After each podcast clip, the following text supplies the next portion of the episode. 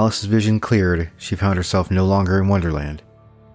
The two young women stood at the edge of a dark, gnarled forest, wreathed in sickly green mist. Rotting trees with spiked branches at the sky. In the distance, flames and screams echoed. The acrid stench of death pervaded the fetid air. Alice released Wendy's hand and drew the Vorpal blade. There could be no doubt now. Her quest to defeat Cthulhu and stand against evil had begun. She prayed her courage would not falter, for more than her life was at stake. Grimly, Alice and Wendy marched into the dark woods without a backward glance. The portal sealed shut behind them. Alice gazed up at the jagged obsidian peaks cutting into the gloomy purple sky. There seemed to be no sun or stars in this alien realm, only a sourceless, murky light washing the landscape in permanent dusk. Strange unnatural geometry marked the black mountains and monolithic temples. Simply looking upon them made Alice's mind recoil. How could such a twisted world exist beside her own? Wendy's eyes brimmed with tears. My poor realm. A clammy wind moaned through the valley where Alice and Wendy had camped. They had taken turns standing watch through the fitful night, but no attacks came.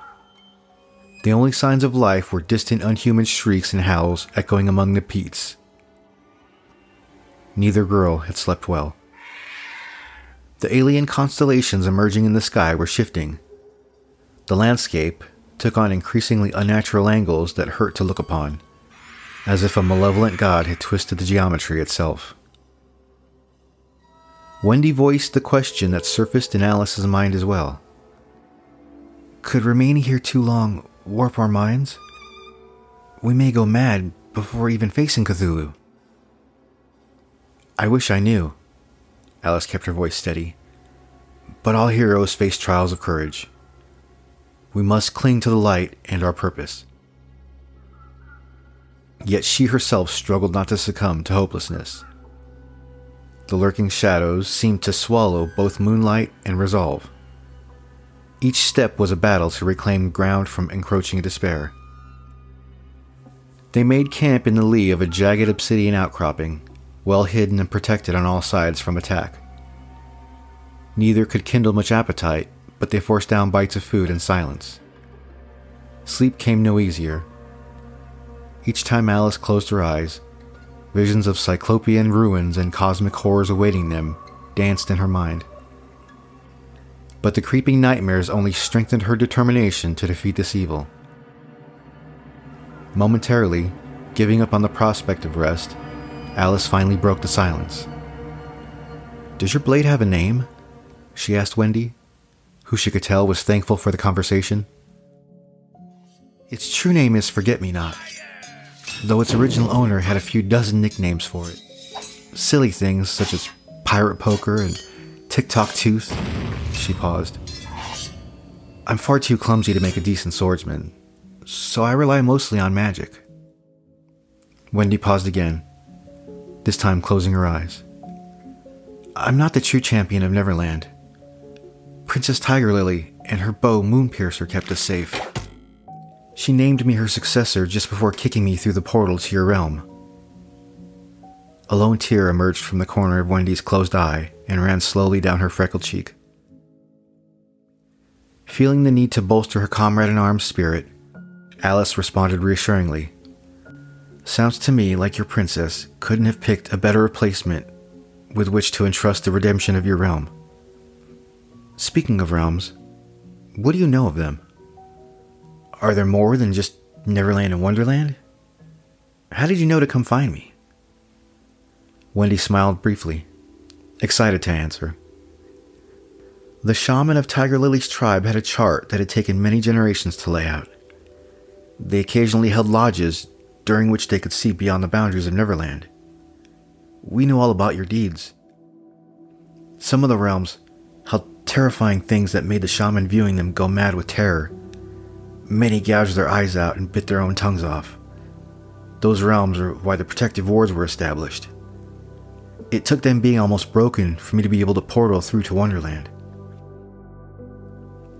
How did this Cthulhu get here if you were so well protected? asked Alice. I don't know. I've been trying to figure that much out since this all started. My brothers and many of our friends were still alive and fighting when I left. I hope they're still around here somewhere. Alice could feel her friend's pain, silently realizing the depth of loss the girl had suffered. If they are, we'll find them, Wendy.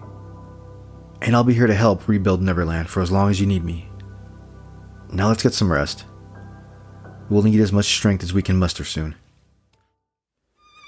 Over days of travel, they witnessed horrors rivers of blood, beasts feasting on corpses in their dens, shadows moving with unnatural purpose. Bitter screams echoed on the ashen wind. Alice quailed inwardly, but forced herself to truly see the devastation wrought by Cthulhu's malice. It only deepened her commitment to end this. Without warning, a blood curdling scream echoed across the valley. From a cleft in the rock, a writhing creature emerged, scuttling on too many limbs. The pale thing bore rows of shark like teeth and a gaping maw. Soulless, black eyes fixed hungrily on the girls. Alice drew her sword as Wendy unsheathed her rapier. The creature moved unnaturally fast, scuttling erratically over the rocks towards them. As it drew closer, Alice's courage wavered.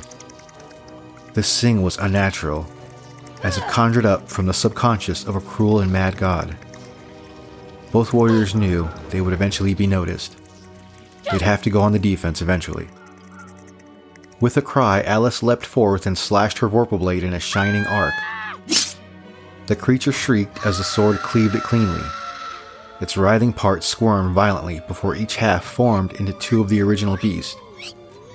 Quickly realizing what must be done, Wendy encircled she and Alice in a ring of flame, setting the two creatures on fire until each dissolved first into black oozing puddles and further into a smoky, foul smelling mist. Alice met Wendy's stunned gaze. They were both speechless. Alice knew their journey wore on both of them. Each day's survival was its own battle. She hoped to glimpse a landmark soon, a landmark that would guide them to the Dark God's lair. But they trudged on without any greater sense of nearness. The land itself seemed mutable, distances ever shifting like a mirage.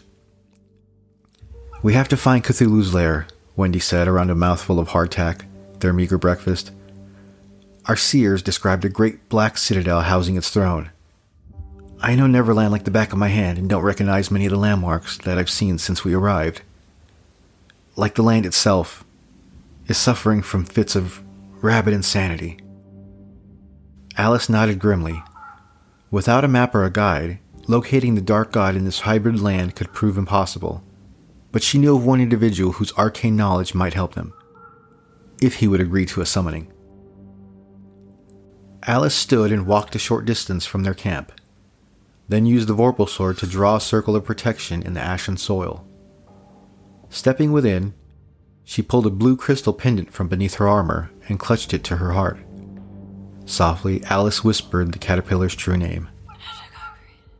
The air within the circle shimmered, then opened into a portal back to Wonderland's sunlit fields. There, smoking his water pipe amidst the grass as always, waited the caterpillar.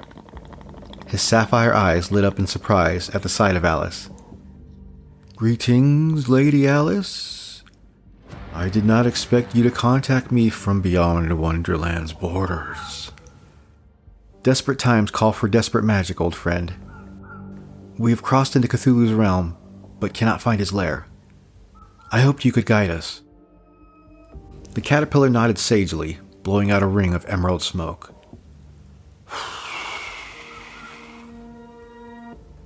I have been consulting the stars and the wind for information on Cthulhu. Its citadel lies at the heart of that twisted kingdom. Be warned confronting this ancient evil risks your very soul. When Alice did not waver, the caterpillar sighed. Know then that Cthulhu was old when the universe was young.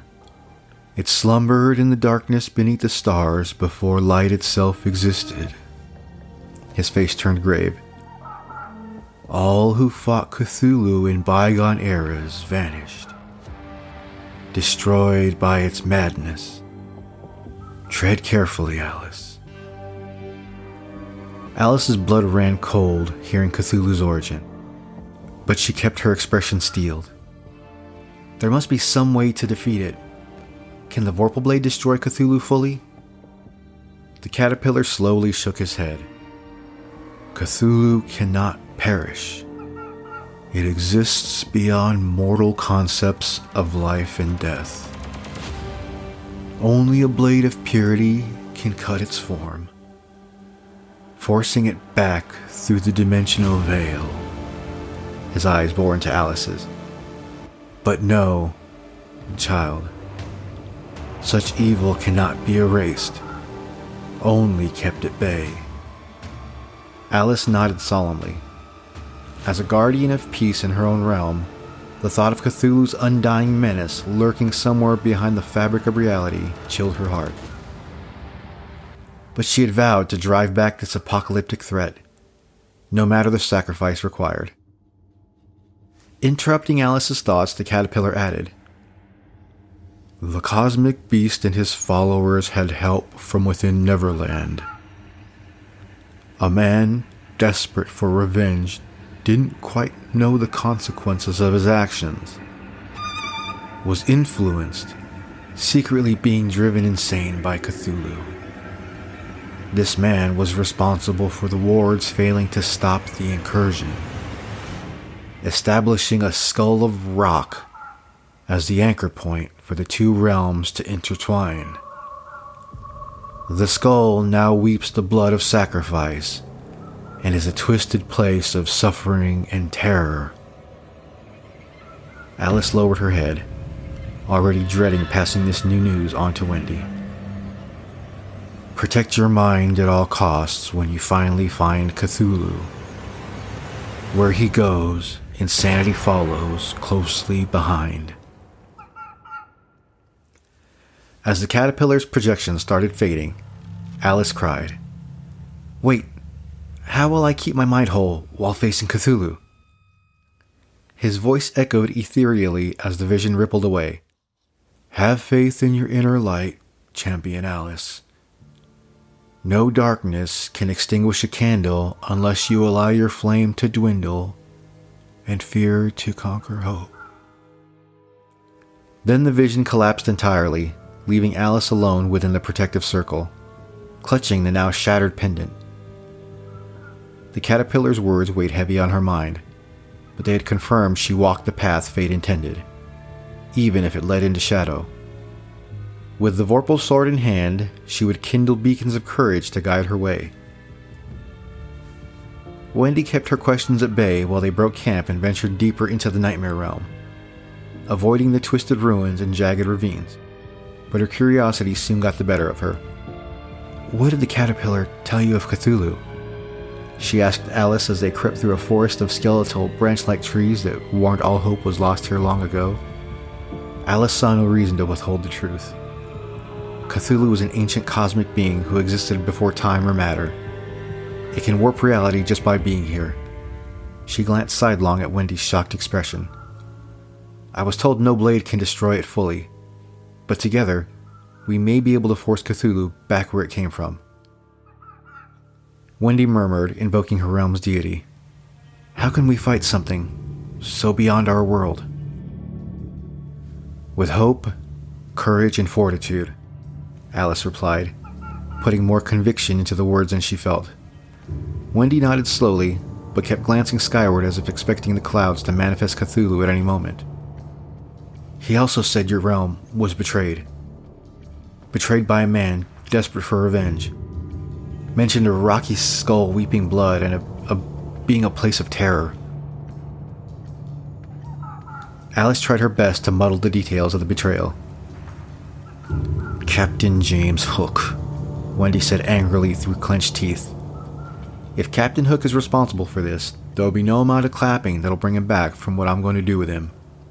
Skull Rock is not far, and I'll take the chance of defeat at the hands of a star monster god beast thing much easier if I know Hook's soul has seen fit to part ways with his body.